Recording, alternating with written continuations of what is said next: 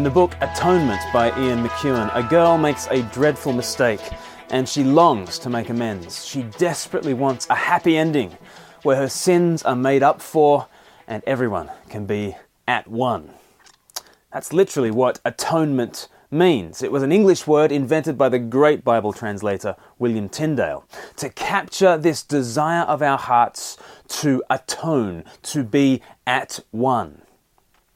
Is there such a thing as atonement? What about when there has been dreadful wrongdoing and relationships have been devastated? Can we be at one again? Can an ex offender atone for his crimes? Can a sportswoman atone for her blunder? Can a husband atone for his callous remark? If we answer yes, it's usually because we think that the, the guilty party can somehow make amends. But the Bible actually has a fresh angle on the question of atonement. The Bible says we can experience atonement, but not because we have made amends. The first mention of atonement in the Bible comes with the golden calf incident. We saw that in our video a, couple of days ago. Moses ascends the mountain of God, and he says this in Exodus 32 and verse 30. The next day Moses said to the people, You have committed a great sin, but now I will go up to the Lord. Perhaps I can make atonement for your sin. There, on top of the mountain, he asks to be blotted out of the Father's book so that his people will not be blotted out. He offers himself as a substitutionary sacrifice. But the Most High declines Moses' offer. It's not Moses who will make such an atonement. The next time we read of atonement is in the next book of the Bible, in Leviticus. This is a book that details the regulations for tabernacle worship. Do you remember the tabernacle? The tabernacle is that great tent that models heaven and earth to the people. 49 times in the book of Leviticus, the word atonement appears, and it always appears in the context of blood. You see, the tabernacle was many things. It was a portable tent, and it was the dwelling place of the glory of the Lord, and it was this multimedia gospel presentation. It was a working model of how God and humanity can meet. But there's one thing that the tabernacle definitely was it was a slaughterhouse. How many millions of gallons of animal blood were shed at the altar as Old Testament worshippers were shown the cost of atonement? But here is a key verse about this bloody atonement Leviticus chapter 17 and verse 11. Such a key uh, verse for the book of Leviticus. The Lord is speaking. He says, For the life of a creature is in the blood, and I have given it to you to make atonement for yourselves on the altar. It is the blood that makes atonement for one's life. You see, in these dramatizations of the future atonement, the Lord makes it clear that He gives the blood to make atonement for the sins of the people. And this is what is so different about the Lord. You see, our sin does indeed demand blood. We who dwell in sin and death, we cannot be at one with God. There is a reckoning for our sin. But the Lord does not demand our blood.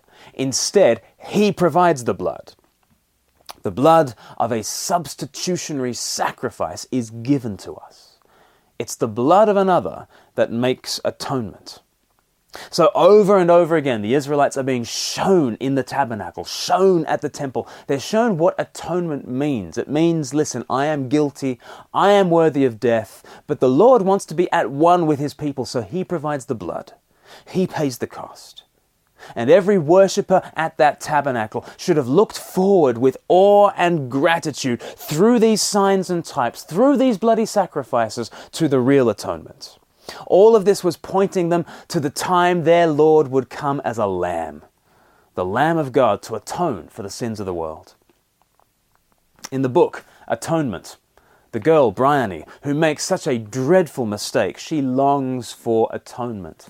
But in the book and in the film, Atonement is only a dream. Nothing makes amends in the end. For Ian McEwan, the author, atonement just does not happen in real life. We make mistakes, people drift apart, things disintegrate, and then we die. That's life, isn't it? Well, if you believe that, if you believe there is no such thing as atonement, it will just be a slavery in your life. Just yesterday, I spoke with a man who had scars running up his arms, and I asked him, How's the self harm going? And he said, Sometimes it gets so much and I get so angry, I just, I just need to take it out on someone. But I figure instead of taking it out on, on an innocent person, I should just take it out on me. And I said, Are you punishing yourself? He said, Yes. I said, Do you think there's such a thing as forgiveness? He said, Some things are unforgivable. You see, that's, that's the lie that will enslave you. And it is a lie. Nothing is beyond forgiveness, nothing is beyond atonement. Because the life is in the blood, and the blood of Christ has been given to make atonement for you. So, friend, you do not have to punish yourself.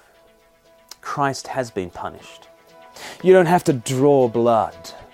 The blood of God has been shed for you. That's how Acts chapter 20, verse 28 puts it. God has provided his own blood to make atonement. Nothing is unforgivable. Nowhere is too far from the atoning love of God.